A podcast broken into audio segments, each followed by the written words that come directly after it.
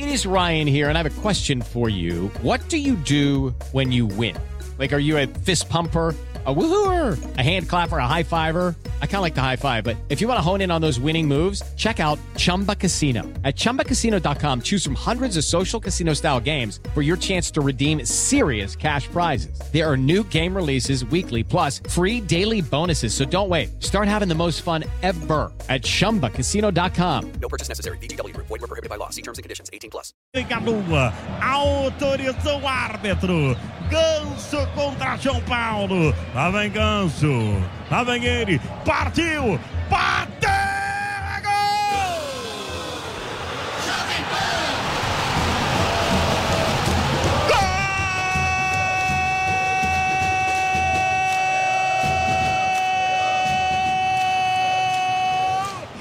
Do Fluminense! Cavadinha,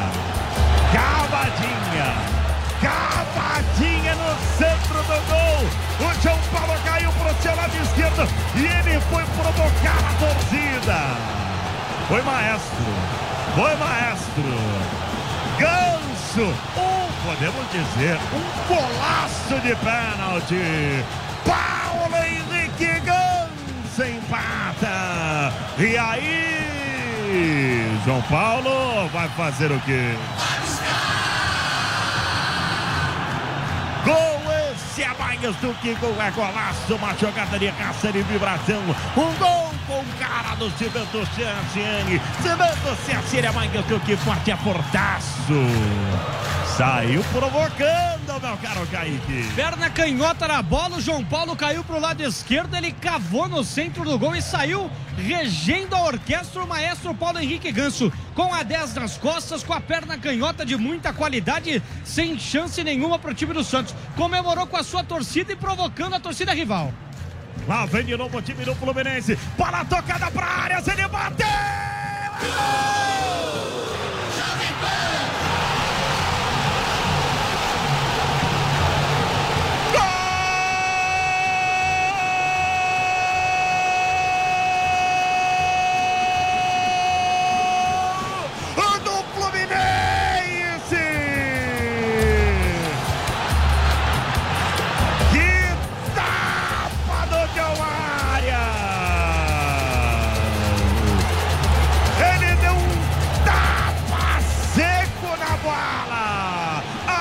foi lançada pelo Nino, bateu nas costas do Germancano. Aí o João Arias, de maneira seca, ele deu um tapa na bola pro lado esquerdo, vai o gol de João Paulo, de virada, de virada, de virada, o Fluminense na Vila Belmiro.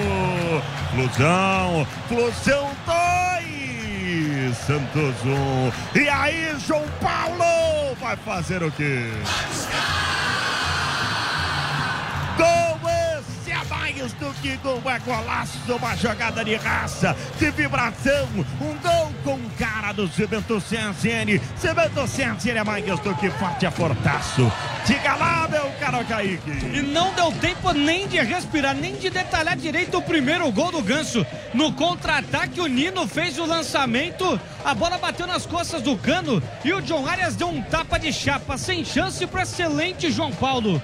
Aí o time do Fluminense em dois lances, em dois minutos, vira, vira, virou para cima do time do Santos. E agora a pressão vira de lado e o time da casa vai perdendo, Falso Favara. Bruno Prado, Bruno Prado. 2 a 1, um, Bruno. É, um gol logo atrás do outro. O perigo do Santos é que estava muito atrás, aí tinha um risco. O Fluminense estava em cima o tempo inteiro, todo todo o tempo perto da área do Santos.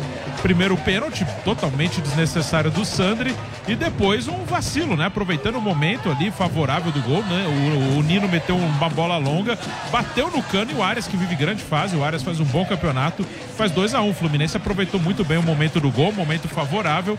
2 a 1 pro Fluminense. Agora o Santos vai ter que sair com tudo, né? O Fluminense é um time que explora bem espaços. O Santos conseguiu complicar bem o jogo. Não digo que só nesses minutos, mas no segundo tempo a postura do Santos é muito defensiva. O Santos ele não conseguia sair de trás e aí tinha o risco de acontecer. Futebol, futebol é sempre aqui na Pan. Loja 100, 70 anos realizando sonhos. Ainda bem que tem Loja 100. Lá vem de novo, vai trabalhando, recolheu, brigou, pé na para, para, voltada de novo pro time do Fluminense. Brigando, pé para, volta, jogo. Olha o Ganso, toca pro lado, olha pronta, tá provocando o Ganso, hein? Lá vem de novo, bola metida na frente, tira de qualquer maneira, afasta o perigo. Bola rolando, chegou passando, a Jovem Pan informa o tempo pra você. 14 minutos pra acabar. Na Vila Santo do Fluminense de virada 2. Amanhã a bola rola, é dia de decisão, noite de decisão. Corinthians e Flamengo na Neoquímica Arena às 21h30.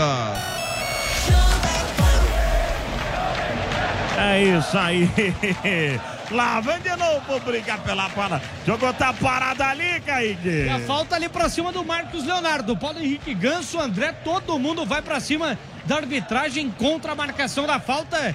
Oportunidade na bola parada pro time do Peixe em busca do empate. Tomou a virada. Tá parado o jogo, é isso aí. Pegaram o Marcos Leonardo. Pegaram o Marcos Leonardo. Futebol é sempre aqui na Pan. Tectoy agora é automação comercial. Uma nova fase para o seu negócio. Quem é que vem ali, hein? Ali na oportunidade da bola parada, o time do Santos tem uma conferência de jogadores. Já vai decidir o batedor que vem por ali, viu, Favar? O Felipe Jonathan é uma oportunidade, quem sabe, na perna canhota. É, isso aí. Vamos ver quem é que vem ali, ó. Levantando os dois braços. Felipe Jonathan de perna esquerda. Zanocelo e Felipe Jonathan. Vai tomar gancho de cinco minutos. Lá vem Zanocelo. Partiu! Explode a bola em cima da marcação a bola saiu. É, 13 minutos para acabar. Futebol é sempre aqui na Pan. Loja 100, 70 anos realizando sonhos. Ainda bem que tem Loja 100. Vai meter a bola dentro da grande área. Vai mudar. Um minuto, segura aí, Kaique. Vai levantar para dentro da grande área. Um pulo de jogadores dentro da grande área. Cobrança de escanteio lá pela ponta direita. Vai levantar, levantou, subiu, passou, sobrou para Lucas Braga. Dominou, matou no peito, ajeitou na meia lua. Volta o jogo de novo. Felipe Jonathan abre o jogo na ponta. O Santos quer o um empate agora. Levantou, afasta a zaga. Insiste de novo, briga pela bola para sobrando de novo para o time do Santos. Bruno, eu não consigo entender. Agora o Santos sai para jogo, né? Por que não mantém fazendo isso quando estava 1 a 0? Sim, exagerou. Era até o que? Você tá ganhando, você pode até marcar mais atrás, o seu adversário vai te empurrar para trás. Mas o, o, Santos ficou encurralado, né? O Santos não, não conseguiu sair de forma alguma. Né? O Santos ele não, não conseguiu sair de trás. É, só se defendeu, só devolvia a bola pro Fluminense, que é muito pouco. Agora tá tentando jogar no desespero. Mas com toca de cabeça a bola pra fora. 12 pra acabar, 12 pra acabar. Obrigado, gente, pelo seu carinho. Dois, dois, dois, dois, a um, dois, um, flusão pra cima do Santos. É, o jogo tá parado ali. O jogo tá parado. Futebol é sempre aqui na Pan. Vai de bob.com. Abra sua conta no maior site de apostas do mundo. Agora no Brasil. Tá falado, ó, saindo Camacho e saindo Zanocelo, entrando Ângelo, número 11, e vai entrar o Rodrigo Fernandes, número 14. Rodrigo Fernandes, número 14. Rodrigo Fernandes, número 14. Muito obrigado, gente, pelo seu carinho. Mudou. Confirma. Já já você informa a substituição. 2 a 1 Fluminense, 2 a 1 Fluminense. Confirma a substituição. Confirmado, viu, Favara? Deixou o gramado Camacho para a entrada do Rodrigo Fernandes. 14 e o Zanocelo saiu para a entrada do 11 Ângelo. Ângelo está em campo, o garoto que é destaque da base do time do Peixe. Muito bem, tá falado aqui, vem de novo, vem pro jogo, olha o time do Santos, vai pra dentro de perna esquerda, parte em cima da marcação, afasta a zaga do Fluminense, bola rolando, jogo passando a Jovem Pan, informa o tempo pra você. Bora trabalhar, Marcinho, restando 10 e 50 pra acabar. Santos 1, Fluminense 2. Amanhã também tem decisão na Sul-Americana, onde o Nacional, agora de Luiz Soares, enfrenta o Atlético Nacional pelas quartas de final da competição.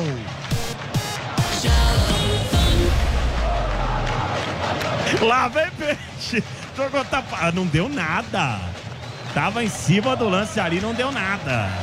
É, Bruno, uma virada dessa em casa é ruim, hein, Bruno? É complicado, né? E agora vai com tudo. Tem dois volantes, o Fernandes e o Sandri, e quatro atacantes, que é uma formação que o Santos usou bastante esse ano com o Fabian Bustos, o ex-treinador do time, Ângelo e Lucas Braga abertos, Léo Batistão um pouquinho mais atrás e o Marcos Leonardo do centroavante. Mas agora é no desespero. O Fluminense pode explorar os espaços. É que o Fluminense não tem uma opção de velocidade ali no banco para para puxar os contra-ataques, né? Mas o Matheus Martins, que é o jogador de velocidade, já está um pouco mais desgastado. Mas vamos ver, vai, vai mexer o Diniz, são jogadores mais de, de marcação, né? São, não é nenhum velocista, até porque falta esse velocista no, no meio-campo, no ataque do time do Fluminense. Mudança no time do Fluminense, o Paulo Henrique Ganso, depois de orquestrar ali, né? Depois de ser o maestro da orquestra do time do Fluminense, sai para a entrada do número 29, David Duarte.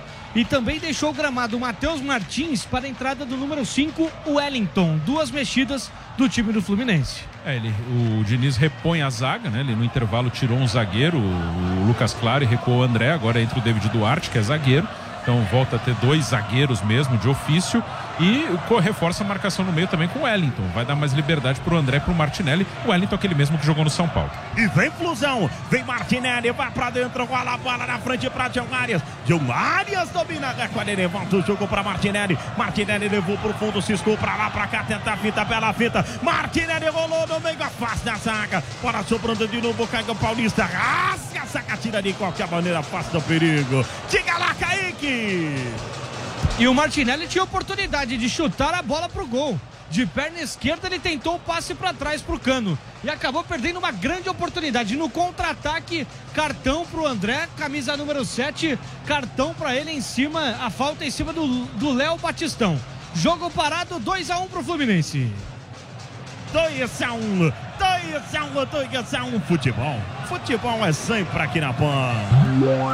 Loja 100, 70 anos realizando sonhos. Ainda bem que tem Loja 100. Oito para cá, para o peixe. Vem cruzamento, bate em cima da marcação com escanteio, Kaique. Escanteio para o time do Santos, lado direito de ataque. O detalhe é o seguinte, viu, Favara? Tanto o André quanto o Caio Paulista, que tomaram cartões amarelos, era o terceiro e estão fora do próximo jogo. Já bateu, vem cruzamento, a bola passa, é tudo muito rápido, é dinâmico. É o rádio, esse é o rádio dinâmico. Rádio. Olha o tamanho do menino ali, rapaz. Ô, oh, louco, gente. Tá no seu time, Kaique. Eu achei até que era eu no meio da arquibancada ali. O detalhe é o seguinte, hein, Favara. Caio Paulista e André tomaram o terceiro amarelo e estão fora do time do Cuiabá contra o time do Cuiabá. O time do Fluminense joga no próximo domingo em casa às 4 horas da tarde. Ah, muito obrigado. Futebol é sempre aqui na PAN. Vai de bob.com. Cadastre-se e descubra as melhores odds do mercado no melhor site de apostas do mundo, agora no Brasil. Ah, tá de boa, tá de boa, curtindo o futebol da PAN, sete pra acabar, sete pra acabar, sete pra acabar, obrigado, gente. Lá vem Peixe, briga pela bola aqui pela meia esquerda, falta o jogo no campo de defesa. Amanhã você vai estar no jogo, Kaique, no Coringão, vai, né? Amanhã estarei lá, desde as primeiras horas do dia estarei em Itaquera acompanhando a chegada do torcedor. Sete da matina já vai estar lá? Ah, umas oito e meia, toma um café e vai pra Itaquera. Boa, vai lá, Kaique. Vem toque dentro da grande área, vai levando, vai Ângelo, Ângelo vai pra dentro, ciscou pra lá, pra cá, pisou recolheu, voltou com o jogo na meia direita. Olha o Santos correndo atrás. Abre o jogo aqui pela meia esquerda para Felipe Jonathan. Felipe Jonathan vai tentar cruzar, cruzou, cortar aquele cabeça. Agora sobrando de novo pro time do Peixe. Matson abriu o jogo lá na ponta para Ângelo. Ângelo vai para cima. Né? O Batistão pediu. Ele vai tentar bater, bate em cima da marcação. A bola sobrando de novo. Sobra o jogo de novo aqui pela meia direita. Ele recolhe, volta o jogo de novo trabalhando da bola. Não vai chegar porque é aqui. Lá vem de novo. Abre o jogo aqui pela meia esquerda. Vai trabalhando, recolheu, pisou na bola. Volta o jogo de novo, trabalhou, recolheu, brincou, trabalha, deixa curtinho na liga direita, vai descendo, vai trabalhando, mete a bola na ponta direita, vai pra dentro o Ângelo, Ângelo dominou, recolheu, tenta a fita, levou pro fundo, vai tentar cruzar, quem escanteio, diga! Escanteio lado direito, o Ângelo na bola, ele tentou trazer da perna esquerda para direita, a bola bate na defesa do Fluminense. Escanteio lado direito de ataque, vem para cobrança ali, me parece o Léo Batistão. Ah, vai meter a bola dentro da grande área. Um bolo de jogadores dentro da grande área. 5 minutos e 30 para acabar. Um bolo de jogadores dentro da grande área. Vai levantar. Vai para cobrança de escanteio. Levantou, subiu o casaca. Afasta a zaga, tira de qualquer maneira. Sobra de novo pro time do Peixe. Abre o jogo aqui na meia esquerda. Vem cruzamento. Levantou na grande área. A bola passa por todo mundo. Futebol é sempre aqui na PAN. Cimento CSN é mais rendimento e qualidade na sua obra. Cimento CSN, mais do que forte, é fortaço. Ah, vamos lá, Bruno. Vamos lá, Bruno. Lance Tectoy. Aquele lance que chamou sua atenção, que você gostou, que, que eu vou assinar embaixo. Lance Tectoy do jogo. Eu vou no gol do Arias. Foi um belo gol do Fluminense. Fiquei na dúvida da cavadinha do Ganso, que foi legal também no pênalti. Ainda mais sendo na vila, É, né? então foi legal. Mas eu vou no gol do John Arias. Foi um gol bonito, um tapa ali de fora da área, no cantinho. E o gol que vai dando a vitória pro Fluminense por enquanto. E eu assino embaixo. Este foi o lance Tectoy do jogo. Tectoy agora também é automação comercial. O lance perfeito para o seu comércio. Lá vem de novo, vai trabalhando a bola o time do Fluminense. Levantando a bola, levantando a bola, rapaz. Este é o futebol da Público e do renda. Brasil. Um minutinho, levanta a cabeça, toca para na frente, lá vem Peixe. E quem sabe o gol de empate. Vamos lá, Peixe. Vai pra dentro, rolou, Marcos Leonardo bateu. É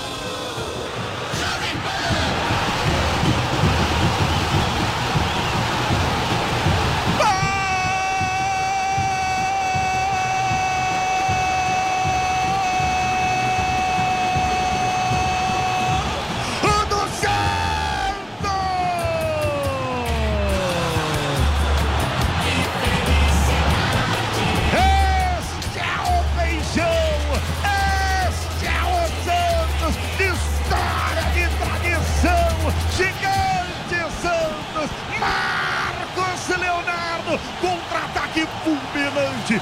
Fulminante no time do Peixe! A bola metida lá pela ponta direita! Vem o cruzamento rasteiro! O Marcos Leonardo!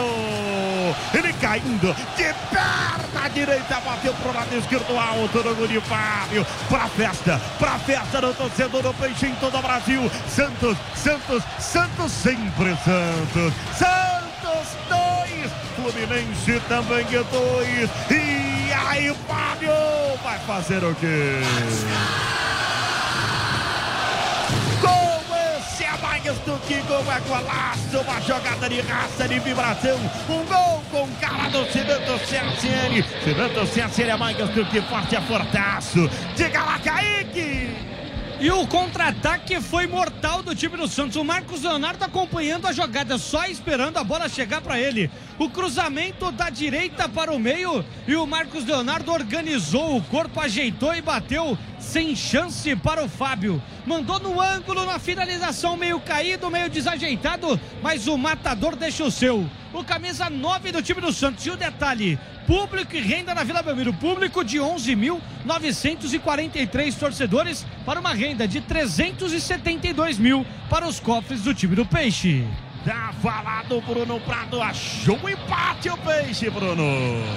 E depois desse ataque, olha o Santos aí. Marcos Leonardo pediu. Ele cruzou, para passou. Vai sobrar de novo. Lá vem peixe. Lucas Braga vai pra dentro. Trouxe pra perna direita. Ajeitou. Capara vem cruzamento. Levantou, subiu. A zaga para sobrou de novo. Toque pra Lucas Braga. Ajeitou, girou, pegou. Fábio!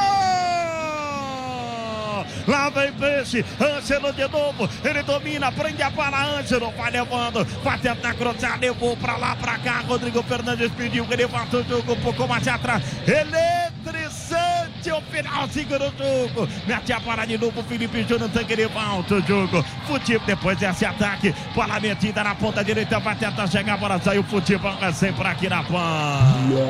Loja 100, 70 anos realizando sonhos. Ainda bem que tem Loja 100. É, vai mexer, ó, o Pineida vem aí, diga. Pineida número 6 no lugar de John Arias. John Arias vai embora, Pineida com a meia dúzia já está em campo. Fala, Bruno. É, adianta o Caio Paulista e o Pineda faz a lateral. Santos tentando aproveitar o momento. O Santos estava numa situação bem difícil, não estava criando nada depois que tomou o segundo gol. Um belo contra-ataque, a bola roubada e o Rodrigo Fernandes meteu uma linda bola. O Rodrigo Fernandes, que é um cara que é, marca muito, só que às vezes fica devendo na, com a bola no pé, meteu uma bola linda pro Ângelo e o Ângelo pro Marcos Leonardo. Né? Os dois moleques, os momentos de brilho do Santos no ano normalmente estão nos pés desses dois moleques. Vamos ver aí. E olha o Fluminense, vai pra dentro por baixo, chega a marcação limpo na bola, salvando a pátria ali. Grande, grande, grande, grande defesa do time do Peixe ali, diga. Grande desarme, né, do Luiz Felipe. Na risca, ele deu carrinho na bola, carrinho em cima, nem reclamou o time do Fluminense. Jogo parado, vem pela esquerda o time carioca. 2 a 2 jogaço na Vila Belmiro. É, rapaz, jogaço, o tempo estar na Jagues Dourado. Ele vai dar, quer ver, uns 4, 5 minutos, hein, Kaique? Pode esperar. Eu, eu acho que vai dar 5, acho que vai dar 5. Você acha que vai dar 5? Sem cola, não viu nada aí? Não, não, sem cola mesmo, sem cola. Só na experiência. Só na experiência. É isso aí. De 4 a 5 minutos ele vai dar na Vila Belmiro. 2 a 2 5. Mais 5 minutos de acréscimo. É o polimento do tempo, né, Favara? Tá falado, rapaz. 4 e 20 para acabar, 4 e 20 para acabar. Muito obrigado, gente, pelo seu carinho. Muito obrigado pela sua audiência emocionante. Quase 20 mil pessoas conosco. No YouTube Shopping Punk Esportes, 2 a 2. 2 a 2. Ô, Bruno, tivemos um bom jogo, né? Principalmente depois de um período do primeiro tempo que tava bem morninho. Depois a coisa embalou, né, Bruno? É, o segundo tempo foi muito bom. O segundo tempo foi legal. O primeiro tempo não. O primeiro tempo eu esperava mais das duas equipes e mais até do Fluminense, pelo que pelo campeonato que está fazendo. Segundo tempo foi legal. O Santos estava vencendo, o Fluminense conseguiu encurralar o Santos lá atrás por, em um certo momento, fez dois gols um atrás do outro e o Santos conseguiu reagir. O segundo tempo foi muito bom. O Santos teve chance até de virar o jogo e agora o Fluminense no ataque. Segundo tempo legal, com chance para os dois lados. E agora os caras dando uma pegada, bola metida na frente, vai sair o Fábio, saiu para fazer a defesa. Finalzinho do jogo, já estamos nos acréscimos. Amanhã, 21 horas e 30 minutos, o bicho vai pegar na Arena do Corinthians. Amanhã tem 45 mil pessoas lá, né? Isso não tem a menor dúvida. Ah, né? amanhã vai bater né? pelo menos 4 mil do Flamengo. Depende, né? Vai, Tem vai, bater, vai bater umas 42 mil pessoas. Vai dar, vai, dar isso. Vai levantar, levantou, afasta a zaga, tira de qualquer maneira. Lá vem de novo, vem pro jogo aqui pela amiga direita. Mete um bolão na frente, opa! O jogador do Fluminense, eu tenho a impressão de ser o Caio, né?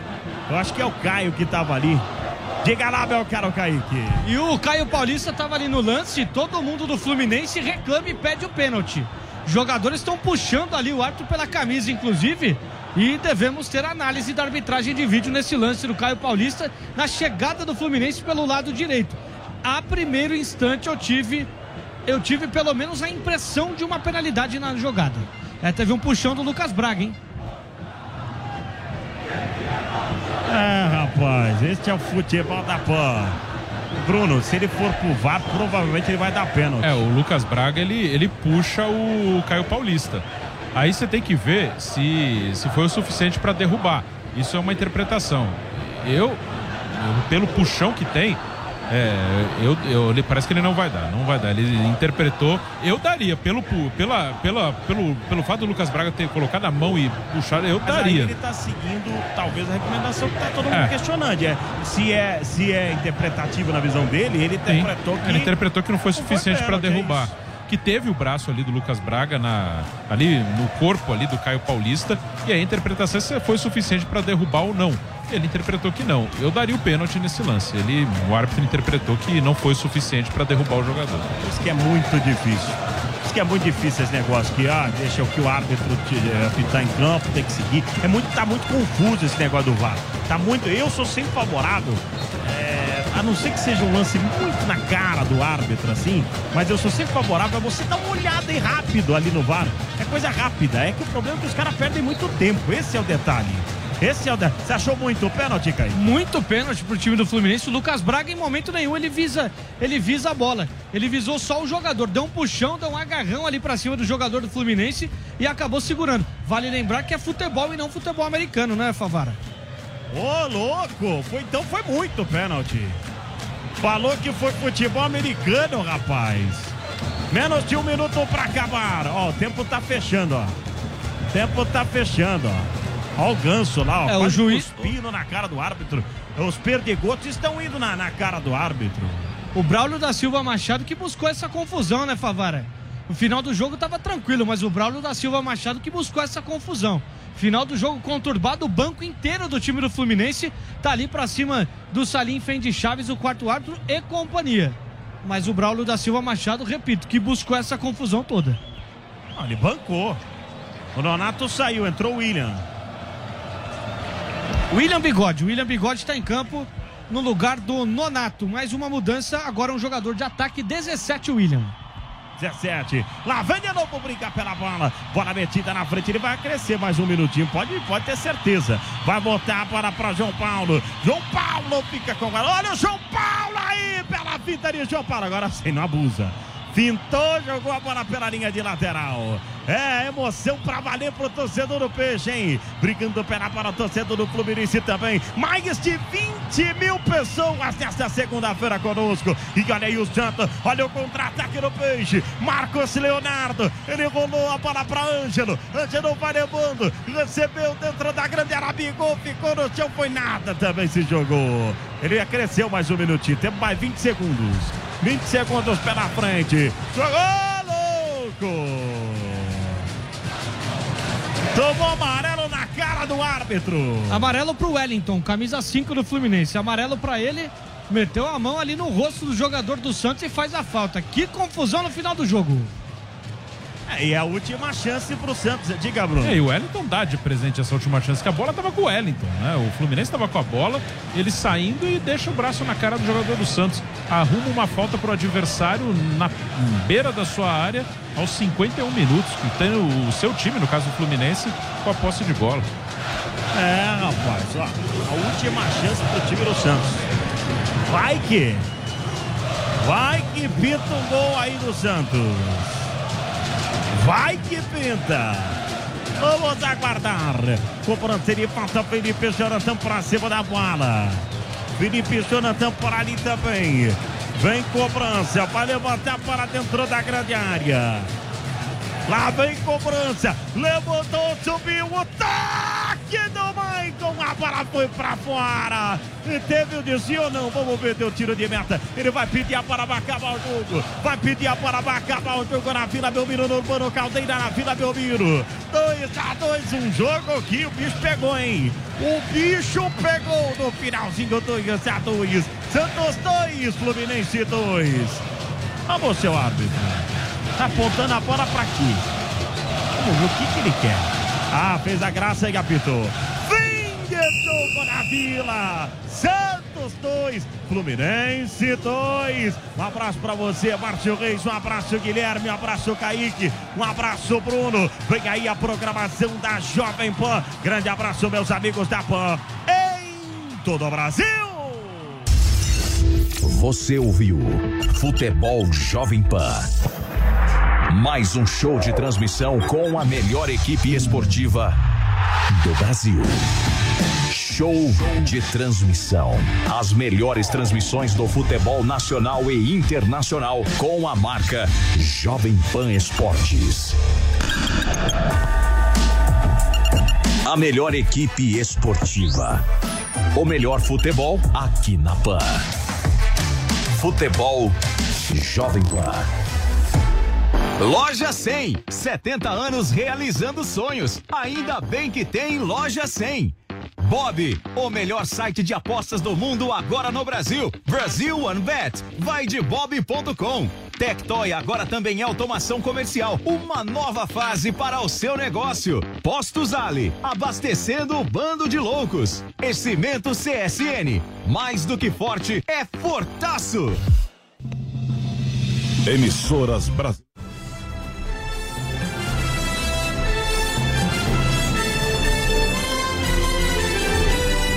Está no ar a voz do Brasil. As notícias do governo federal que movimentaram o país no dia de hoje.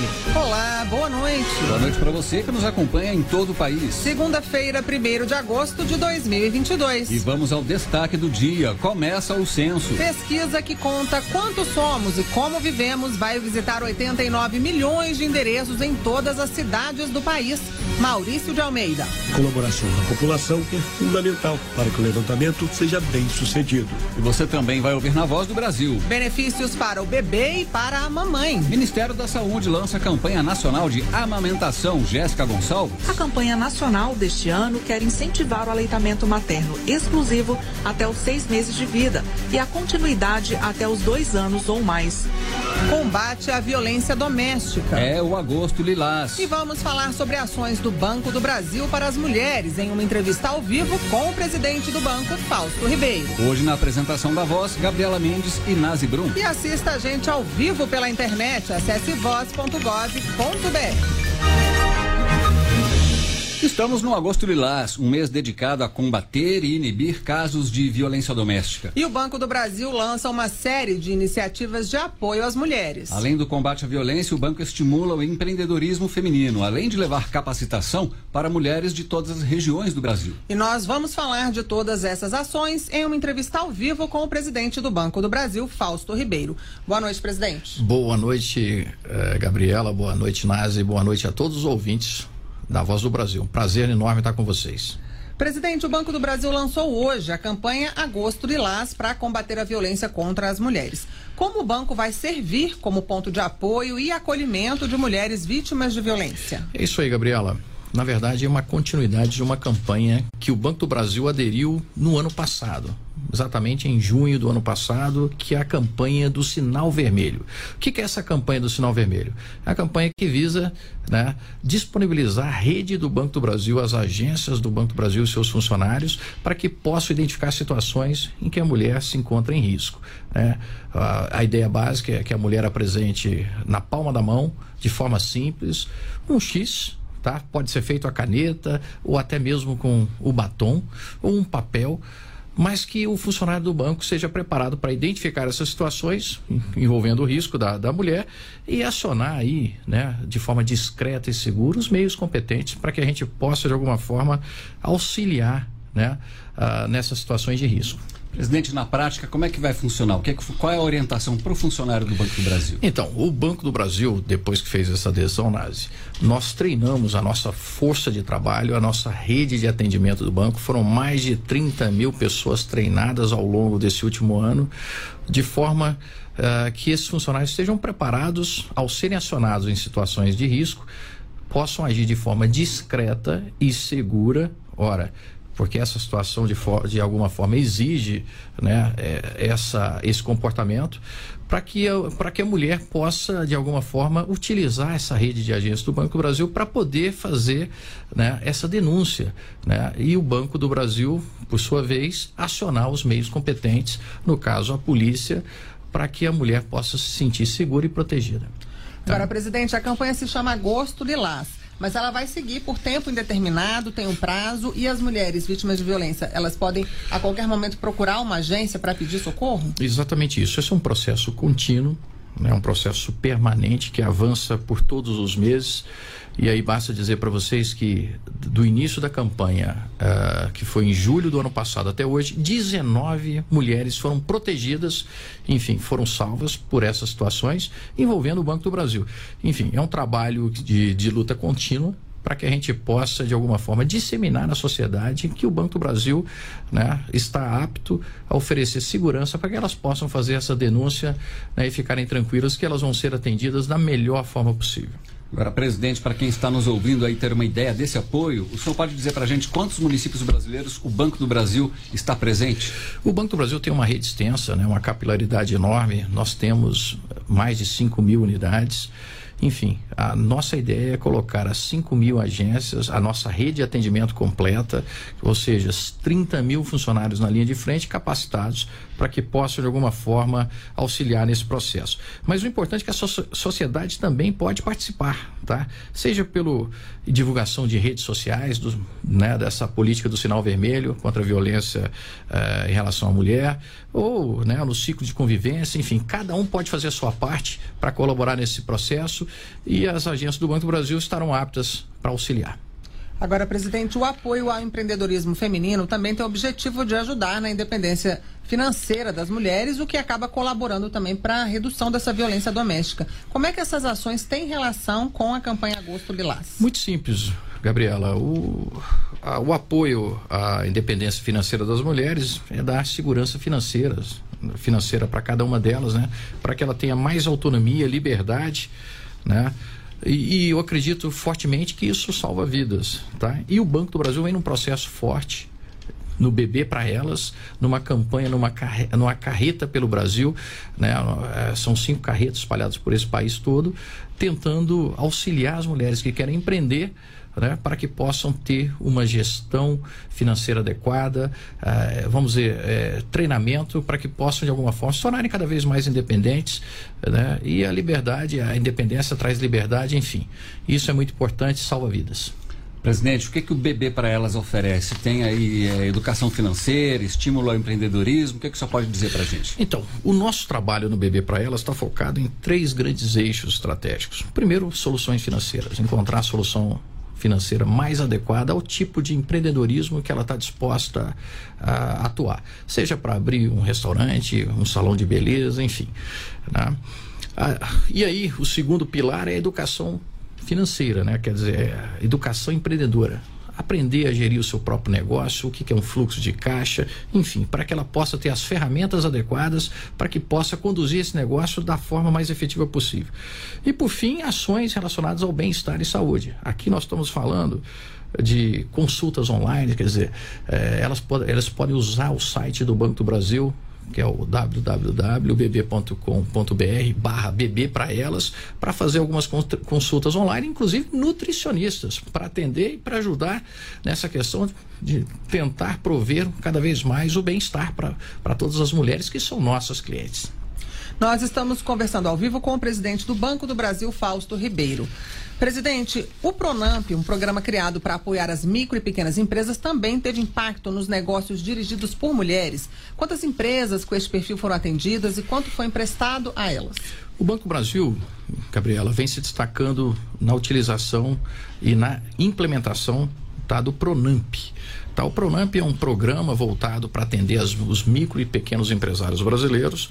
Né? Desde o início desse programa, o Banco do Brasil já conseguiu colocar mais de 15 bilhões de injeção direta na economia. Enfim, isso serve para pagar salários, compra de mercadorias, enfim, pagar as faturas dessas micro e pequenas empresas. A gente tem uma, um estudo interno que revela que essa injeção na economia, de alguma forma, já trouxe um benefício para a sociedade de preservação de pelo menos 3 milhões de empregos. Em particular, né? Nesse último, nessa última edição do, do Pronamp, a quarta edição do, do governo federal, o Banco do Brasil também já desembolsou cerca de 5,6 bilhões de reais no Pronamp. Desses aí, nós estamos falando aqui de 53 mil micro e pequenas empresas que foram contempladas com o Pronamp. E aí, falando um pouco de empreendedorismo feminino, uma boa parte disso, 2,3 bilhões, foram para mulheres empreendedoras que estão, de alguma forma, liderando seus negócios. Significa que 21 mil empresas lideradas por mulheres receberam esse recurso. O recurso é de até 150 mil reais e obedece, obedece às regras próprias do, programa, do, do, do programa Pronap. Tá. Presidente, uma outra iniciativa do BB vem atendendo aí também as mulheres, é o Circuito Agro, um programa até que já existe no banco, né? Como é que essas ações se integram? Então, nós estamos com cinco carretas espalhadas pelo Brasil, fazendo o que nós chamamos de, além de levar crédito né, para os pequenos produtores rurais, nós estamos levando treinamento, é, que é algo extremamente significativo, que traz para a gente uma série de benefícios em relação à questão do agronegócio. Melhora a produtividade, melhora a performance dos nossos agricultores e, obviamente, isso traz benefício para a nossa carteira de crédito rural. E nós agregamos a essas carretas que estão espalhadas por esse Brasil afora, um em cada, uma carreta em cada região do, do Brasil, né, também o programa Bebê para Elas. E esse programa Bebê para Elas inclui tá? No, no, no hall de apresentações são feitas treinamentos com mulheres empreendedoras. Já foram feitos pelo menos 14 mil pessoas já passaram por esse treinamento, dos quais 9 mil são mulheres. Então, se integra sim na carreta agro, porque a gente está fazendo né, dessa, dessa carreta cobrindo essas, essas duas, esses dois eixos temáticos, tanto o agronegócio quanto o empreendedorismo para as mulheres. E quem está interessado aí em ser atendido pela carreta, onde é que consegue encontrar o cronograma de onde elas estão? O cronograma dessas carretas o, e o local onde elas estão estacionadas e o fluxo futuro, você encontra no site www.broto.com.br, que é um site vinculado ao Banco do Brasil. Agora, presidente, por falar em agronegócio, os financiamentos do Plano Safra 2022-2023 já estão sendo liberados por parte do banco aos produtores. O que, que o senhor pode falar para a gente? Olha, o agronegócio vai de vento em popa. Né? A gente pode dizer isso de forma tranquila. Nas primeiras semanas, na primeira semana e meia, uma semana e meia, por exemplo, já foram liberados mais de 11 bilhões de crédito agrícola. E nós estamos falando aqui, há uma expectativa muito grande que 80% das operações, não do volume financeiro, serão feitas aos pequenos agricultores e médios agricultores brasileiros. Ou seja, o agronegócio continua sendo importante para a geração de um PIB cada vez mais né, pujante brasileiro e o Banco do Brasil está aqui para auxiliar. Presidente, o Banco do Brasil tem acelerado também uma estratégia digital, não é isso? O crédito pelo WhatsApp é uma inovação recente, né? Que o BB foi pioneiro. Como é que está o ritmo de contratações? Olha, o ritmo de contratação nos surpreendeu tá? É, o Banco Brasil, de fato, é pioneiro nessa solução. Tá? É o único banco no, no, no, mercado que tem uma solução de ponta a ponta, quer dizer, no próprio WhatsApp, o nosso cliente pode fazer toda a operação. Tá? Desde o lançamento desse WhatsApp, do perdão, do, do crédito por, pelo, por meio do WhatsApp, nós já liberamos 12 milhões de reais em crédito. Você tá? pode falar rapidamente como é que a pessoa faz? Muito simples. Ele entra no, no WhatsApp do Banco do Brasil, tá? Que é o telefone, que é um, que é um número que termina com 4001. Depois eu, eles podem encontrar mais detalhes disso na, no site do banco, tá? E uma vez conectado com o banco, ele simplesmente pergunta sobre crédito e o sistema, de uma forma bem simples, vai levando ele a realizar a operação. E ele consegue fazer de ponta a ponta a operação no próprio WhatsApp. Tá? Presidente, essas ações aí de evolução digital do Banco do Brasil se conectam de que forma ao atendimento físico prestado nas agências? Não, não, é, não vai ser mais preciso ir a uma agência? Eles são complementares, tá, Nazi? Eu costumo dizer que a gente tem que estar preparado para oferecer a solução que o nosso cliente desejar. A gente costuma também dizer no Banco do Brasil, tá, que o, aquele cliente que é mais digital, ele vai ter o banco na palma da mão. Quer dizer, no app do Banco Brasil, ele vai encontrar todas as soluções necessárias para ele realizar aquelas transações básicas que ele precisa. Agora, nós temos que estar preparados também para aquele cliente que é um pouco mais tradicional, como eu. Eu uso o, o, o, app do Banco Brasil, mas também vou ao terminal de autoatendimento do Banco Brasil para sacar dinheiro para o meu final de semana, para aquelas compras rotineiras que eu realizo. E também tem aquele cliente que precisa do contato na rede física do Banco Brasil. Então nós temos que estar convivendo com os três perfis de clientes que são importantes. Então eu acredito que cada vez mais os bancários vão se tornar assessores financeiros e menos aquele bancário tradicional que a gente estava acostumado a ver no passado, né, com caixa, com tesouraria, enfim. Cada vez mais a gente vai ter um, um banco mais leve e um banco mais na palma da mão e soluções mais adequadas para cada perfil de cliente. Agora, presidente, para a gente encerrar a nossa entrevista, vamos relembrar aqui o começo da entrevista que foi sobre a campanha iniciada hoje no banco para combater a violência contra as mulheres. Como as mulheres hoje que estão nos ouvindo, que são vítimas de violência doméstica, podem ser acolhidas em uma agência bancária? Então vamos lá, vamos lembrar. Então todas as mulheres que estiverem passando por esta triste e deplorável situação de violência, elas podem procurar uma agência do Banco do Brasil, tá? E a campanha é muito simples. Basta é, colocar um através do, uh, uh, de um X na palma da sua mão, pode ser a caneta, pode ser por uma marca de batom, pode ser um papel, que nós teremos um funcionário do banco preparado de forma discreta e segura para apoiá-la, para protegê-la, para que ela possa, de alguma forma, né, usar o mecanismo uh, de defesa no próprio Banco do Brasil para combater esse tipo de violência. Enfim, os funcionários estarão aptos, conforme eu comentei, né, elas podem ficar tranquilas. Uh, que eles já estão treinados para enfrentar esse tipo de situação de forma com que ela possa se sentir mais segura possível, tá?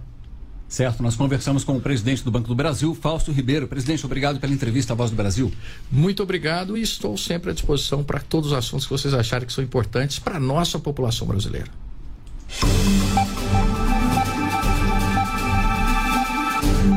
Cerca de 46% das mulheres conseguem amamentar o filho só com leite materno até os seis meses de vida. E para aumentar este percentual e incentivar a continuidade da amamentação, pelo menos até os dois anos de idade, o Ministério da Saúde lançou mais uma campanha. A iniciativa marca o Dia Mundial da Amamentação, celebrado hoje, e o Agosto Dourado, mês dedicado ao tema.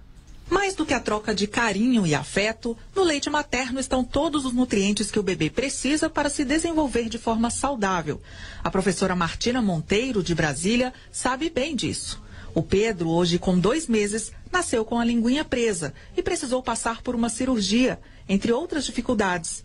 Mas com a ajuda de uma consultora de amamentação e muita persistência, Martina realizou o sonho de amamentar. E apesar de todas as dificuldades e de várias vezes sentir muita dor para amamentar, eu sempre me esforcei muito para que a gente continuasse, porque eu sei o quanto é importante para ele. É a melhor coisa que ele poderia receber para a vida dele, além de alimento, é amor, é vacina. Com o tema Apoiar a amamentação é cuidar do futuro, a campanha nacional deste ano quer incentivar o aleitamento materno exclusivo até os seis meses de vida e a continuidade até os dois anos ou mais.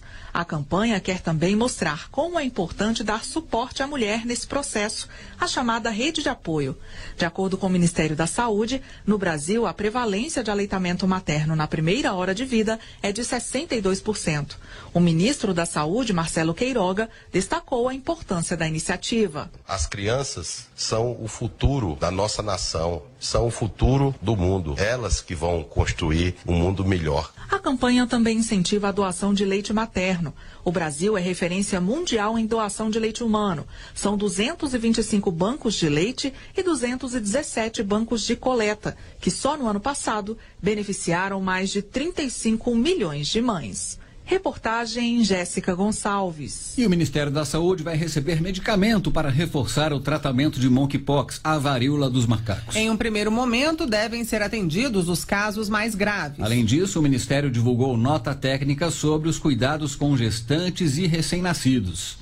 Para reforçar o combate da monkeypox, o Ministério da Saúde anunciou que vai receber, por intermédio da Organização Pan-Americana da Saúde, o medicamento antiviral Tecovirimat. Segundo o ministro da Saúde, Marcelo Queiroga, em um primeiro momento o remédio será usado em casos mais graves da doença. Nós vamos conseguir uma quantidade inicial e posteriormente o Departamento de Assistência Farmacêutica vai buscar medicamentos para atender aquelas situações mais graves, né? Então, trazer aqui uma palavra tranquilidade para a população brasileira. Nós estamos acompanhando esse cenário e tomando as medidas que são necessárias. O Ministério da Saúde divulgou ainda uma nota técnica com orientações sobre a infecção pelo vírus monkeypox em gestantes, puérperas e lactantes. Segundo o documento, esses grupos podem apresentar gravidade maior da doença. De acordo com a nota, mesmo com dados muito limitados durante a gravidez, foi verificado que a infecção pelo vírus pode levar a efeitos como morte do feto e aborto espontâneo. Por isso, é recomendado o uso de máscaras, afastamento de pessoas com sintomas suspeitos e uso de preservativo, uma vez que a transmissão pelo contato íntimo tem sido a mais frequente. Os principais sintomas da doença são febre alta e súbita, dor de cabeça, aparecimento de gânglio, náuseas, cansaço, feridas ou lesões no corpo. A pessoa que apresentar esses sintomas deve procurar atendimento em uma unidade de saúde, a rápida identificação e o isolamento dos indivíduos afetados são fundamentais para evitar a transmissão. Reportagem Luciana Vasconcelos. De porta em porta para saber quantos somos e como vivemos. Recenseadores começam a coletar informações dos brasileiros. E você vai ouvir daqui a pouco sobre a importância do censo para ações do governo e distribuição de recursos.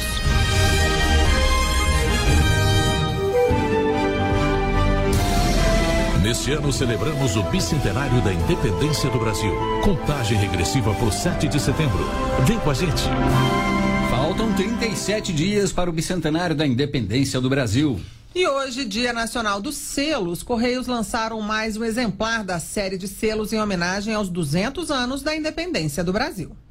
O selo reproduz a primeira travessia aérea do Oceano Atlântico entre Portugal e Brasil. Mais de 4 mil milhas foram percorridas por aeronautas portugueses em 60 horas no hidroavião. Um feito inédito em 1922. O lançamento foi mais um exemplar da série Brasil 200 anos de independência. O presidente dos Correios, Floriano Peixoto, leu uma carta que foi colocada numa cápsula do tempo para ser aberta daqui a 100 anos. Esperança de que nosso trabalho aqui e hoje tenha contribuído para que, no futuro, tenhamos um mundo melhor. Em junho já haviam sido lançados outros três selos comemorativos. Reportagem Luciana Colares de Holanda.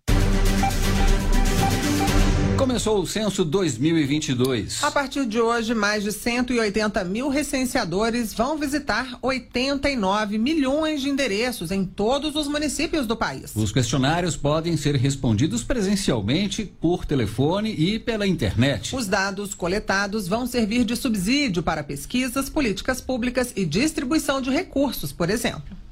Nos próximos três meses, os recenseadores do IBGE vão visitar 89 milhões de endereços em busca de informações sobre como vivem os brasileiros. 183 mil profissionais vão bater de porta em porta para fazer o levantamento dos dados. Patrick Emanuel faz parte do time do Censo 2022 e acredita na importância desse trabalho. Por mais que seja né, uma parte singela né, que cada um de nós está fazendo, né, colocando uma pecinha desse quebra-cabeça, né, desse retrato que a gente está fazendo, para mim está sendo um enorme prazer. O investimento para a realização do censo é de 2 bilhões e 300 milhões de reais. E essa edição conta com algumas novidades, como a inclusão de comunidades quilombolas e um questionário mais completo sobre os povos indígenas. Além da coleta presencial, também vai ser possível agendar a coleta por telefone junto ao recenseador ou preencher o questionário pela internet. Em qualquer das opções, a visita domiciliar é parte indispensável da pesquisa. Simar Azeredo, diretor de pesquisas do IBGE, diz que a colaboração da população é fundamental para que o levantamento seja bem sucedido. O maior desafio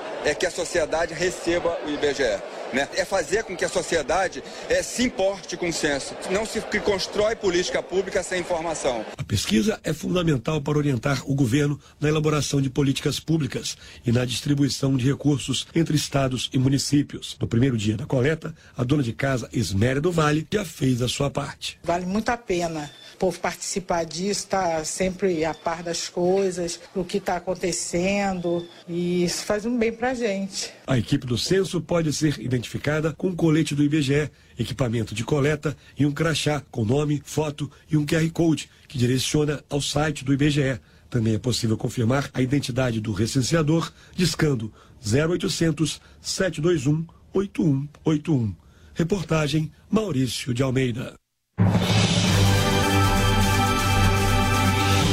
A balança comercial brasileira fechou o mês de julho com saldo positivo de 5 bilhões e 400 milhões de dólares. O valor é a diferença entre a venda de produtos brasileiros para outros países e o gasto com compras no exterior. As exportações cresceram 23% em relação ao mesmo período do ano anterior, chegando a quase 30 bilhões de dólares. O resultado foi puxado pela alta em produtos agropecuários como milho, café e soja, além de óleos brutos e combustíveis de petróleo e minerais. No acumulado do ano, o saldo positivo é de quase 40 bilhões de dólares.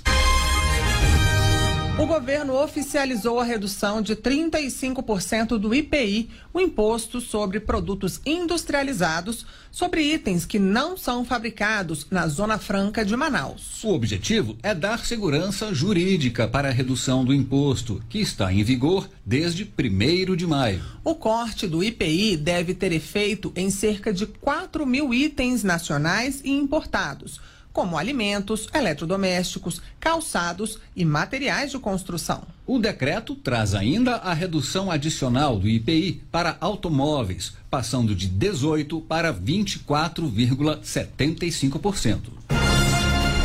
E essas foram as notícias do governo federal. Uma realização da Secretaria Especial de Comunicação Social do Ministério das Comunicações. Com produção da Empresa Brasil de Comunicação. Fique agora com as notícias do Poder Judiciário e do Congresso Nacional. Uma boa noite. Boa noite para você e até amanhã.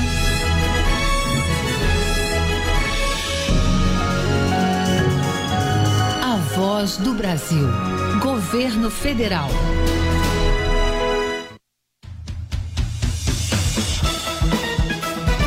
Você vai ouvir agora notícias do Poder Judiciário. Na abertura do semestre, o presidente do Supremo defende democracia e civilidade no período eleitoral. Ministro relator no STJ restabelece inelegibilidade do ex-governador do DF, José Roberto Arruda. Justiça Federal condena réus por garimpo ilegal em Mato Grosso. Boa noite, eu sou Ariana Fonseca. E eu sou Walter Lima. Supremo retoma os trabalhos colegiados do segundo semestre de 2022. Na sessão desta segunda-feira, o presidente do STF defendeu a civilidade no período eleitoral. Ricardo Moreira. No discurso de abertura do segundo semestre de 2022, o presidente do Supremo Tribunal Federal, ministro Luiz Fux, ressaltou o papel do tribunal na defesa da Constituição e da democracia em ano eleitoral. Segundo o presidente do STF, em um Estado democrático de direito, todos têm garantia à liberdade de se manifestar e de expressar suas divergências, mas o exercício dessa liberdade exige respeito e responsabilidade com o próximo e com o país. O ministro também se dirigiu aos candidatos que irão disputar as eleições. O Supremo Tribunal Federal anseia que todos os candidatos aos diversos cargos eletivos respeitem os seus adversários, que efetivamente não são seus inimigos, confiando na civilidade dos debates e principalmente na paz que nos permita encerrar o ciclo de 2022 sem incidentes. O presidente do STF lembrou ainda que na pauta de julgamentos do plenário para o mês de agosto estão ações que tratam do processo eleitoral, educação básica para crianças, direito à saúde e ao sigilo de dados pessoais, proteção ambiental, entre outros assuntos. O ministro do STJ, Gurgel de Faria, revogou o liminar que havia suspendido duas condenações por improbidade administrativa do ex-governador do Distrito Federal, José Roberto Arruda. Com isso, foi restabelecida a inelegibilidade de Arruda. Fátima Uchoa. Entre outros, o ex-governador do DF foi condenado por suposta compra de apoio político no caso conhecido como mensalão do DEM, com as duas tutelas provisórias que haviam deferido o efeito suspensivo ao recurso especial durante o plantão judiciário de julho. Arruda tinha recuperado direitos políticos e poderia se candidatar nestas eleições. Agora, ao não conhecer dos pedidos, o ministro Gurgel de Faria se baseou em decisão anterior, proferida em processo idêntico, o que, segundo ele, inviabiliza novo julgamento pelo STJ. Pernoite no baú do caminhão não viabiliza pagamento de tempo de espera a ajudante de carga. A decisão é da sexta turma do TST. Michele Chiapa. Um ajudante de carga e descarga pediu pagamento referente ao tempo de espera. O trabalhador disse que pernoitava dentro do caminhão. O TRT da quarta região entendeu que cabia a indenização do período a título de horas de espera, mas a sexta turma do Tribunal Superior do Trabalho concluiu por unanimidade que para caracterizar tempo de espera é necessário que o empregado esteja aguardando carga, descarga ou fiscalização da mercadoria transportada em barreiras fiscais ou alfandegárias. Justiça Federal condena oito pessoas e duas empresas por garimpo ilegal na Serra da Borda, Mato Grosso. O Ministério Público Federal recorreu da sentença de absolvição de outros envolvidos nas ações. Carolina Vilaça. Nas alegações finais, o Ministério Público Federal argumentou que o laudo realizado pela Secretaria do Meio Ambiente de Mato Grosso comprovou o dano ocasionado pelo garimpo, inclusive no rio Guaporé, com mercúrio. De acordo com a sentença, os condenados terão que restaurar os danos registrados, assim como pagar indenização por dano moral ambiental no valor de 5 milhões de reais.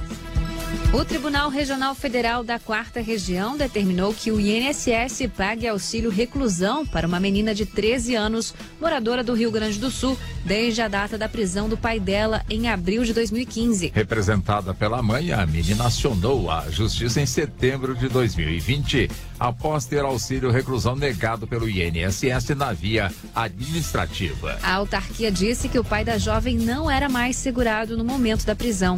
O INSS foi condenado, mas recorreu.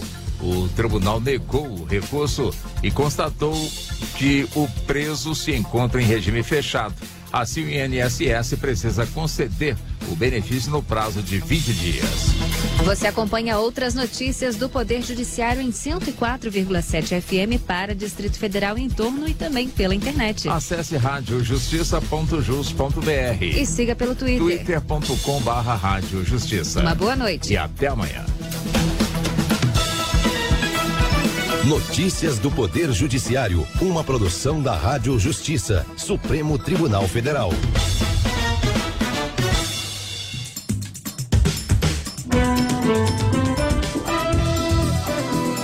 Está no ar o Jornal do Senado. Eu sou Paula Groba e estes são os destaques de hoje do Jornal do Senado que começa agora. Congresso retorna do recesso e tem pauta com MPs que regulam trabalho híbrido e teletrabalho. Parlamentares podem votar proposta que abre crédito para nova estatal. Decreto presidencial define mínimo existencial em processo de negociação de dívidas.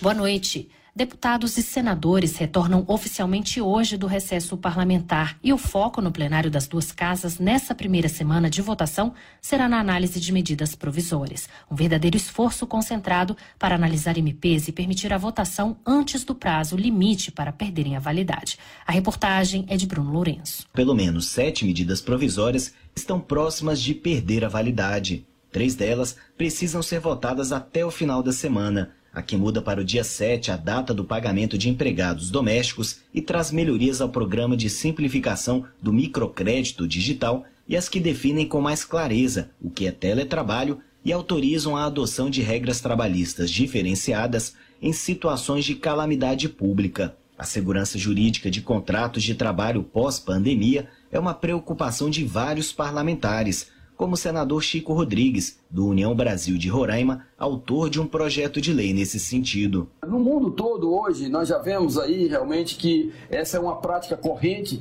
mas no sistema brasileiro nós precisamos sim fazer com que seja incluído nas leis trabalhistas para que possa realmente a, a, a, abrigar os interesses de patrão e empregado. Outra medida provisória que pede a validade em agosto, se não votada, é que cria o programa para retirar de circulação caminhões no fim da vida útil. Deputados e senadores podem votar ainda MP que tem o objetivo de estimular a inserção de mulheres no mercado de trabalho. A norma traz medidas para impulsionar a empregabilidade das mulheres, como a flexibilização do regime de trabalho, qualificação em áreas estratégicas e apoio na volta ao trabalho após a licença maternidade. E após a indicação do presidente da República, Jair Bolsonaro, o Senado vai analisar em breve as indicações de dois magistrados para os cargos de ministros do Superior Tribunal de Justiça. Os indicados pelo presidente são os desembargadores Messode Azulay Neto e Paulo Sérgio Domingues. Azulay é juiz do Tribunal Regional Federal da Segunda Região, que fica no Rio de Janeiro. Ele foi indicado para ocupar a vaga decorrente da aposentadoria do ministro Napoleão Nunes Maia. Já Paulo Sérgio Domingues é juiz do Tribunal Regional Federal da Terceira Região em São Paulo e é o indicado para ocupar a vaga decorrente da aposentadoria do ministro Nefe Cordeiro. Assim que as indicações chegarem ao Senado, caberá ao presidente da Comissão de Constituição e Justiça marcar a data das sabatinas de Azulay e Domingues. Os dois magistrados precisam da aprovação da CCJ e depois do plenário do Senado para que possam assumir os cargos no STJ.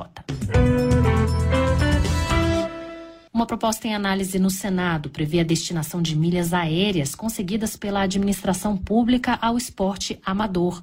Pelo projeto, o governo deve dar preferência a empresas que destinem a milhagem ao órgão e não ao passageiro. Repórter Pedro Pince. O Senado já pode analisar um projeto da senadora licenciada Rose de Freitas, do MDB do Espírito Santo, que estabelece que na compra de passagens aéreas, o governo dê preferência a empresas que aceitem destinar benefícios como milhagem, prêmio ou desconto ao órgão e não ao passageiro. A partir daí, o benefício será destinado a atletas de baixa renda do esporte amador, indicados segundo critérios do órgão da administração responsável pelo fomento ao esporte. Para a senadora, não é correto que os benefícios gerados por uma compra de passagem feita com recursos públicos sejam apropriados de forma privada, e políticos e servidores não podem encorpar suas milhagens às custas do Tesouro. Rose de Freitas explica os benefícios que o projeto pode trazer aos atletas. Como tem muitas milhas que sobram é, das tarifas usadas pelo setor público, pela administração pública, elas poderiam ser utilizadas para eventos esportivos e assim poder oportunizar as diversas eh, comunidades esportivas que elas pudessem estar presentes em qualquer lugar do Brasil, eh, de uma maneira que elas pudessem não perder oportunidades e sim se capacitar. A regra vale para os três poderes da União: o Ministério Público, a Defensoria Pública e o Tribunal de Contas da União. O Congresso pode votar a proposta que abre crédito para uma nova estatal. Pelo texto, serão destinados mais de 1 bilhão e 200 milhões de reais para a capitalização da empresa brasileira de participações em energia nuclear e binacional. A reportagem é de Regina Pinheiro. A nova estatal foi criada para assumir as atividades da Eletrobras que não podem ser privatizadas, como a gestão de políticas públicas e as empresas Itaipu Binacional e eletronuclear, que opera as usinas de Angra 1, 2 e 3. Cabe também à ENBPAR administrar o Programa Nacional de Conservação de Energia Elétrica, PROCEL, e os contratos de comercialização da energia gerada pelos empreendimentos contratados pelo Programa de Incentivo às Fontes Alternativas de Energia Elétrica, o PROINFA.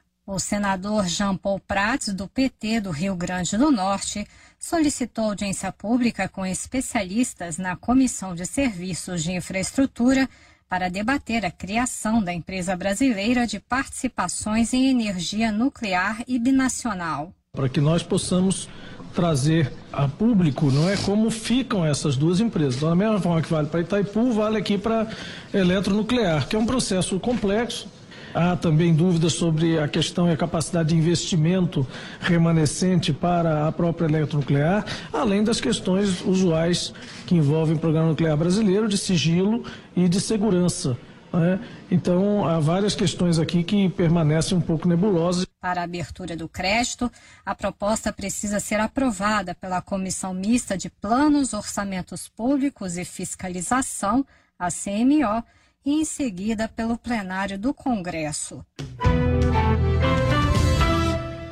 O governo federal definiu em 25% do salário mínimo o valor do chamado mínimo existencial.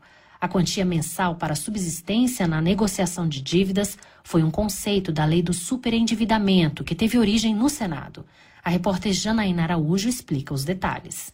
Um decreto presidencial estabelece que 25% do salário mínimo é o valor a ser preservado para a subsistência do cidadão na negociação de dívidas. Atualmente, essa quantia é de 303 reais, o que corresponde a R$ 10,10 para a sobrevivência diária.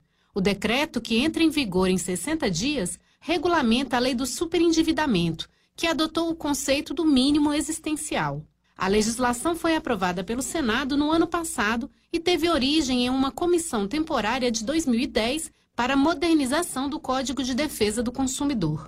O senador licenciado Rodrigo Cunha, do União de Alagoas, foi o relator do projeto de lei. Na aprovação da proposta, ele chamou a atenção para a importância do assunto nos últimos anos. Se a questão da prevenção e tratamento do superendividamento já era considerada relevante há 10 anos, a importância de um tratamento mais concreto a um problema que atinge inúmeras famílias brasileiras ganhou contornos dramáticos diante dos efeitos econômicos adversos trazidos pela pandemia da Covid-19. Inúmeras pessoas viram-se subitamente privadas de seus trabalhos, perderam o emprego ou experimentaram perdas consideráveis de renda, comprometendo a capacidade de honrar seus compromissos financeiros. Muitas famílias viram sua renda substancialmente reduzida, de forma permanente, após a perda de um de seus integrantes. A lei do superendividamento permite ao cliente desistir de contratar empréstimo consignado dentro de sete dias da assinatura sem indicar o motivo. Para isso, o fornecedor da proposta deve dar acesso fácil a formulário específico em meio físico ou eletrônico, no qual constarão os dados de identificação e a forma de devolução de quantias recebidas e eventuais juros. A legislação também reforça as medidas de informação e prevenção do superendividamento, além de criar procedimentos de conciliação para a repactuação de dívidas do consumidor superendividado.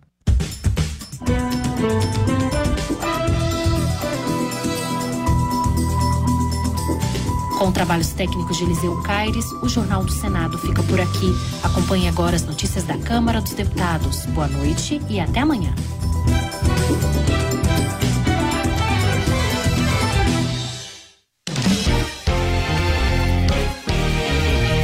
Jornal. Câmara dos Deputados. Campanha alerta para a necessidade de proteção de dados pessoais. Deputados divergem sobre proposta que permite venda de medicamentos nos supermercados. CCJ aprova a PEC que muda funcionamento dos tribunais de contas. Boa noite. A Câmara começou a analisar a proposta de emenda à Constituição que muda o funcionamento dos tribunais de contas. A repórter Paula Bitar tem mais informações. A Comissão de Constituição e Justiça da Câmara aprovou a admissibilidade de proposta que muda as regras de composição e funcionamento do Tribunal de Contas da União, dos Tribunais de Contas dos Estados e dos municípios, além do Ministério Público junto ao TCU. A proposta também prevê a realização de concurso público de provas e títulos para carreiras dos órgãos de contas e estabelece que o Conselho Nacional de Justiça deverá fiscalizar o trabalho dos ministros, conselheiros e auditores dos tribunais de Contas. Além disso, caberá ao Conselho Nacional do Ministério Público a fiscalização dos procuradores do Ministério Público de Contas. A relatora da proposta, deputada Adriana Ventura, do Novo de São Paulo, apresentou parecer favorável. Tenta regrar e tenta pontuar questões como formação acadêmica necessária e também cria o Sistema Nacional dos Tribunais de Conta. E o objetivo, dar mais transparência, ter como prioridade combate à corrupção, estímulo ao controle social, dentre outras coisas. Segundo o deputado Fábio Trade, do PSD de Mato Grosso do Sul, a proposta garante mais qualificação aos quadros dos tribunais de contas. E estabelece critérios objetivos para que os assentos nas cortes de contas sejam ocupados por pessoas de qualificação técnica, comprometida com os princípios constitucionais, com a lei, é? com a exação das contas e não com a conveniência ou com injunções políticas muitas vezes político-partidárias. A proposta de emenda à Constituição impede a nomeação de ministros do TCU ou integrantes de todos os outros órgãos de contas que sejam inelegíveis a cargos públicos por condenação em decisão transitada em julgado ou proferida por órgão colegiado por crimes como lavagem de dinheiro ou tráfico de drogas.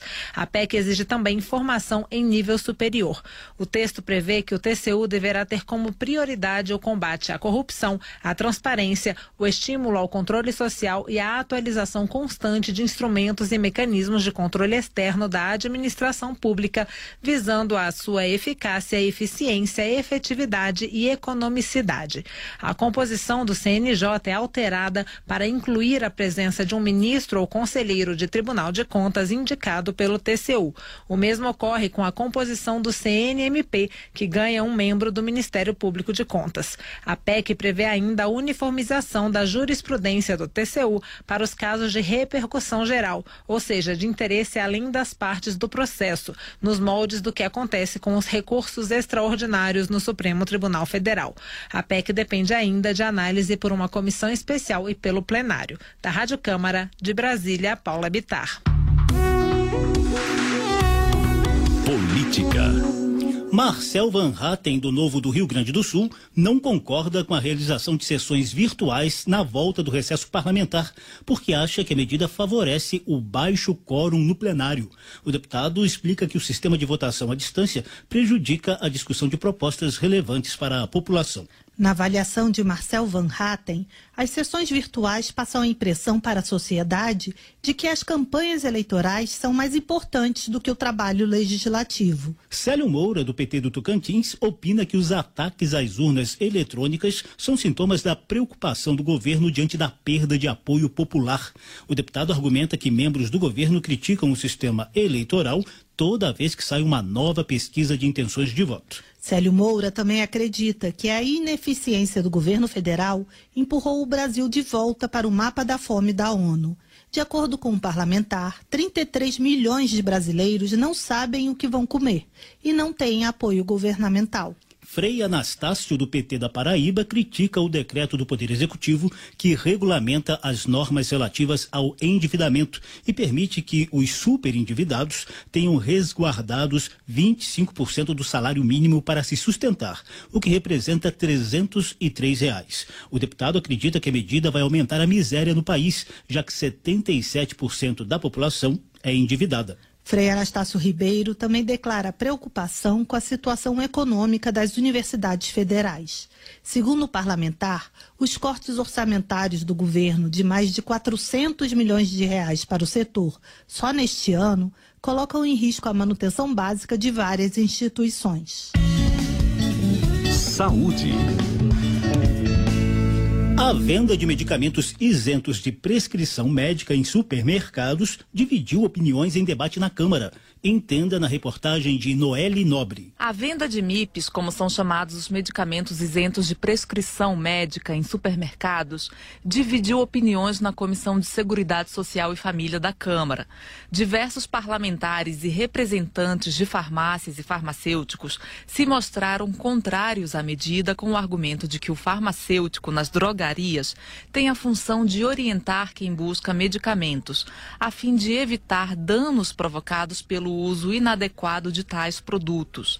Na outra ponta, os setores de supermercados e da indústria do autocuidado, além de deputados, se mostraram a favor do que consideram mais acessibilidade a remédios a preços menores no Brasil. A venda pretendida está prevista em um projeto de lei que tem a deputada Adriana Ventura, do Novo de São Paulo, como relatora. Ela disse não saber que direção vai tomar na elaboração do parecer, pois considerou que os dados apresentados por um lado e pelo outro estariam confusos e contaminados, mas declarou que vai buscar coerência em seu relatório. Entendo muitas questões que os farmacêuticos trazem, ah, as preocupações uh, da farmácia, dos médicos. Eu consigo entender isso né, e entendo com muito respeito. Mas eu não entendo por que, que não pode vender no mercado, mas pode vender online. Isso para mim não faz nenhum sentido. Eu não entendo também uma outra pergunta, por que, que a gente é o país da automedicação? Por que, que a gente é o campeão da automedicação? Todo mundo trouxe uns números assim gritantes de automedicação.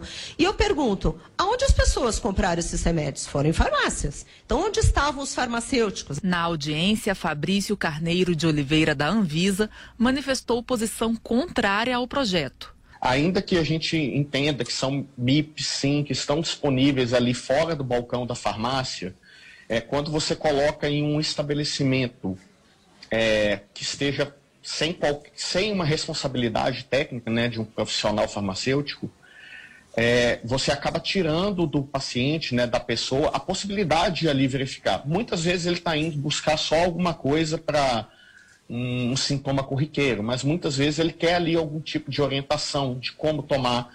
A gente sabe que alguns medicamentos que são muito simples, muito corriqueiros na nossa vida, né, no nosso dia a dia, eles têm condições específicas para serem utilizados, né?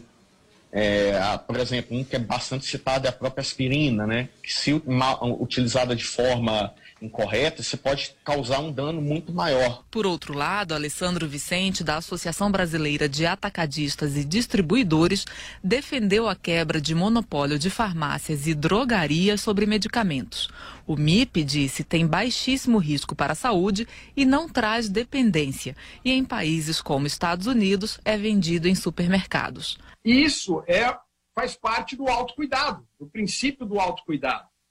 Portanto, hoje, se alguém quiser se contaminar com MIP, deputada, ele pode entrar no site de qualquer grande rede de farmácia, comprar a quantidade que ele quiser, sem orientação do farmacêutico, e ele vai se intoxicar em casa. Alessandro Vicente acredita ainda que a venda em supermercados pode gerar uma economia para o Sistema Único de Saúde. Se a pessoa puder se automedicar, disse, ela não irá ao posto de saúde para tratar de uma dor de cabeça. Diversos deputados se manifestaram contrariamente ao projeto de lei. A deputada Alice Portugal, do PCdoB da Bahia, que é farmacêutica, afirmou que uma grande quantidade de pessoas no Brasil não consegue distinguir formas farmacêuticas e pode, por exemplo, engolir um efervescente. Já o deputado Marcel Van Hatten, do Novo do Rio Grande do Sul, defendeu a redução do custo de medicamentos que não exigem prescrição médica para o cidadão mais pobre, quebrando monopólios e enfrentando poderosos lobbies. De acordo com Andrei Vilas Boas, do Ministério da Economia, cabe aos parlamentares refletir sobre os modelos colocados. Ele disse não defender nenhum dos lados, mas observou que os MIPs, hoje, já são comprados em farmácia, muitas vezes sem a atuação do farmacêutico. Da Rádio Câmara de Brasília, Noelle Nobre. Economia. A audiência da comissão da Câmara tem denúncias de problemas e irregularidades na venda de unidade da Petrobras no Paraná. O repórter Silvério Rios tem os detalhes. Participantes de audiência pública da Comissão de Desenvolvimento Econômico, Indústria, Comércio e Serviços da Câmara apontaram problemas e irregularidades na venda da unidade de industrialização do xisto no Paraná. No fim do ano passado, a Petrobras anunciou a assinatura de contrato com uma empresa canadense, a Forbes Manhattan, para a venda da unidade conhecida como Six, que fica no município de São Mateus do Sul, no Paraná. Um dos problemas indicados na audiência foi o preço de venda da Six por cerca de 170 milhões de reais. Esse valor é bem menor do que a empresa tem de lucro em apenas um ano, que gira em torno de 250 milhões de reais.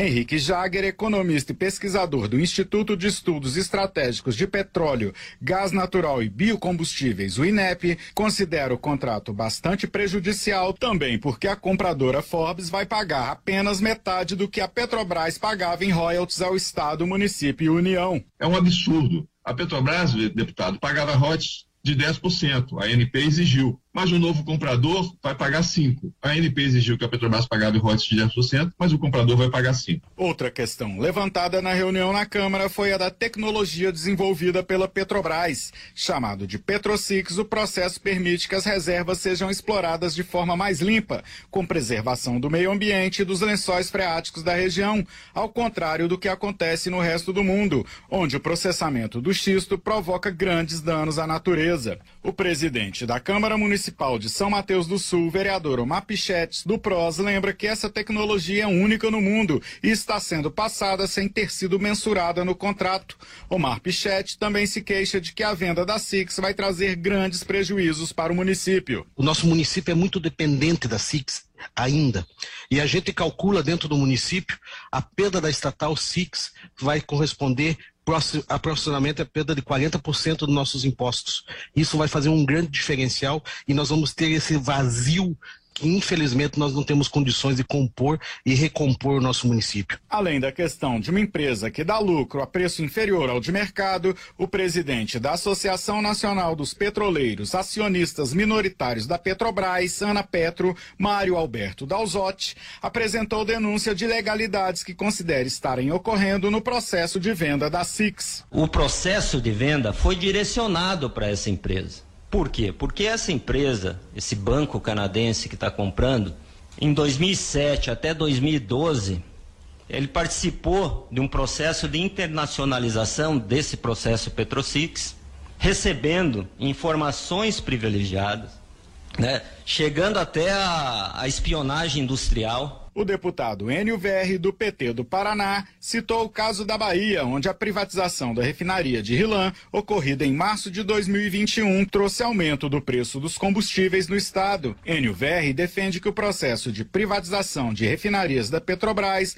não vai aumentar a concorrência no setor, como defende o governo e a direção da estatal brasileira de petróleo. A privatização da Petrobras não vai aumentar a concorrência, vai apenas transferir o monopólio público para o privado.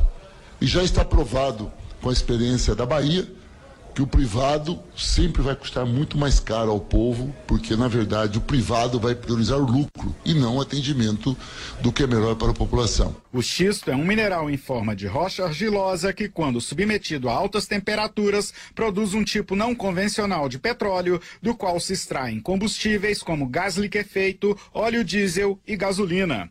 Da Rádio Câmara de Brasília, Silvério Rios. Desenvolvimento Regional. Hildo Rocha, do MDB, comemora a sanção da lei que denomina como desembargador federal Leomar Amorim o trecho da BR-222, localizado no cruzamento da BR-135 com o município de Chapadinha, no Maranhão. Hildo Rocha foi o autor do projeto, que, segundo ele, teve como objetivo preservar a história do fundador da Academia Maranhense de Letras Jurídicas e integrante do Conselho Nacional de Justiça. O deputado assinala que Leomar Amorim era uma figura exemplar e jurista respeitado no Brasil pelas suas qualidades morais.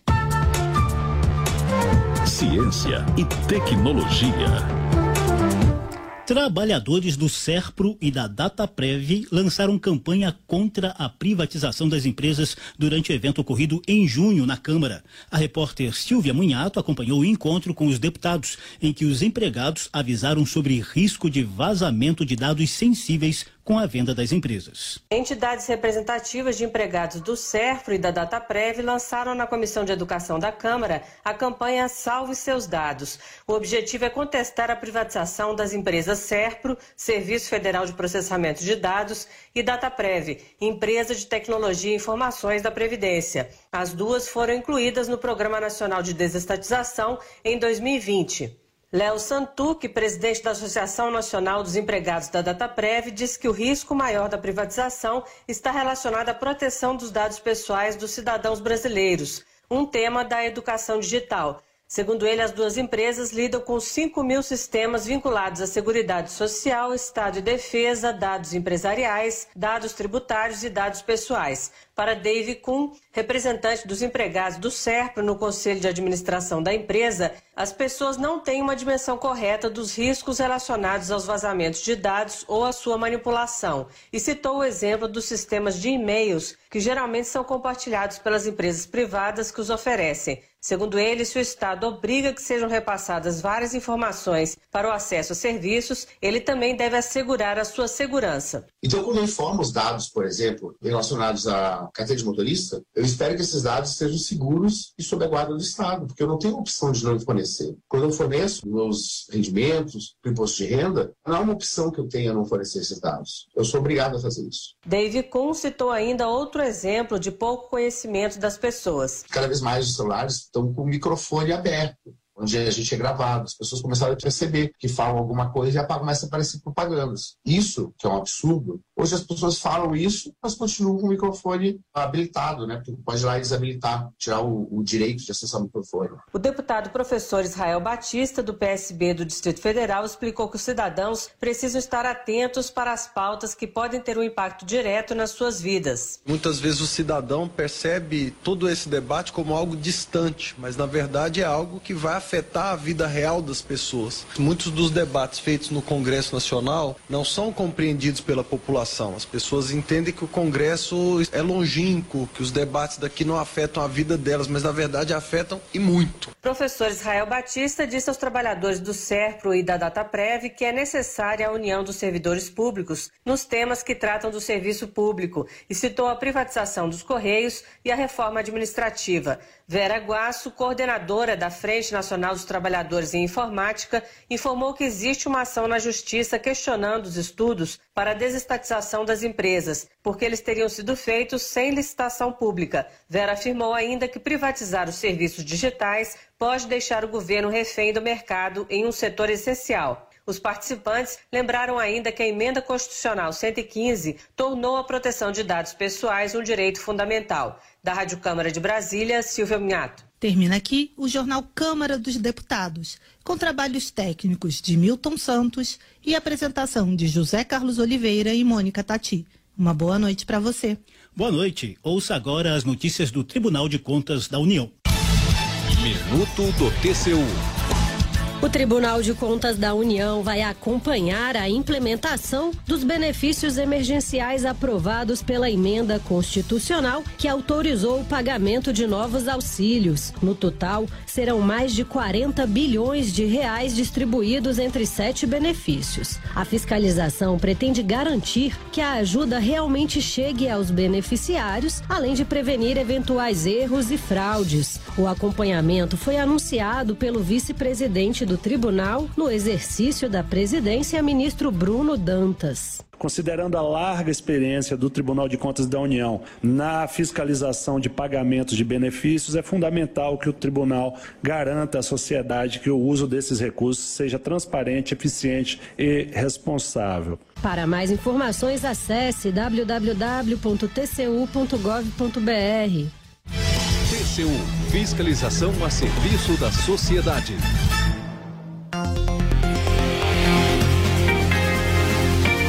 Você ouviu A Voz do Brasil.